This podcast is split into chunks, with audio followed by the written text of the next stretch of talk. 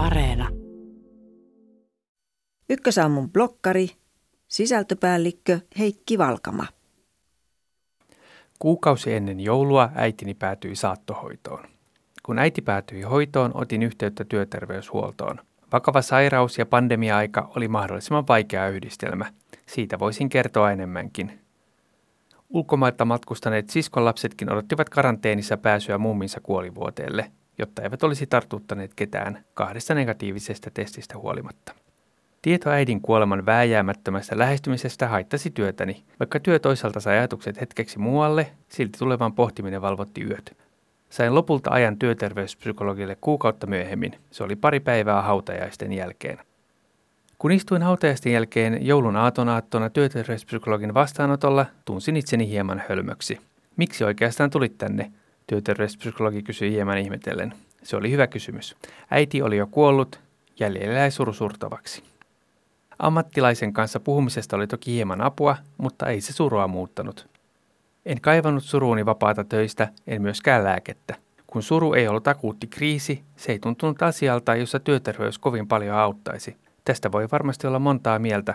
Ehkä on hyväksi todeta, että meillä jokaisella on oma tapamme surra. Työelämän kannalta surut ja kriisit ovat hankala asia. Suru ei ole sairaus.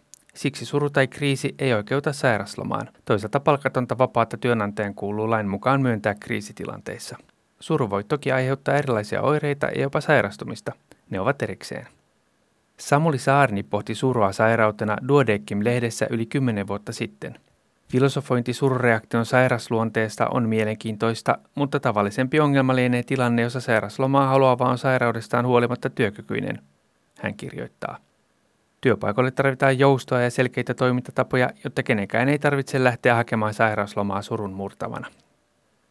Asia pohdituttaa selvästi nykyäänkin. Kun hakukoneelle kirjoittaa suru ei ole sairaus, löytyy kymmeniä artikkeleja, joissa asiantuntijalääkärit toteavat, että näin on. Surut ovat asioita, joita työpaikoilla ei osata käsitellä, toteaa puolestaan organisaatiososiologi Camilla Rainbow. Hänen mukaansa vaikeus on siinä, että työpaikka ei ole terapiayhteisö, jossa kaikkien pitää osallistua surun käsittelyyn, mutta silti suruja työpaikoilla ei voi ohittaa. Sureminen on yksilöllistä.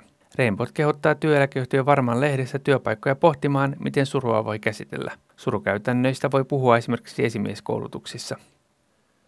Kun kerroin pomolleni äitin lähestyvästä kuolemasta, hän otti osaa ja totesi kutakuinkin, että työ kyllä joustaa. Suuri apusuruun oli juuri empatia, osanotto.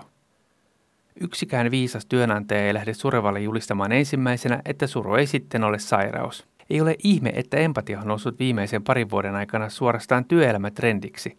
Surua ja kipua kokevalle on turha kertoa, että kipeät asiat jalostavat eniten.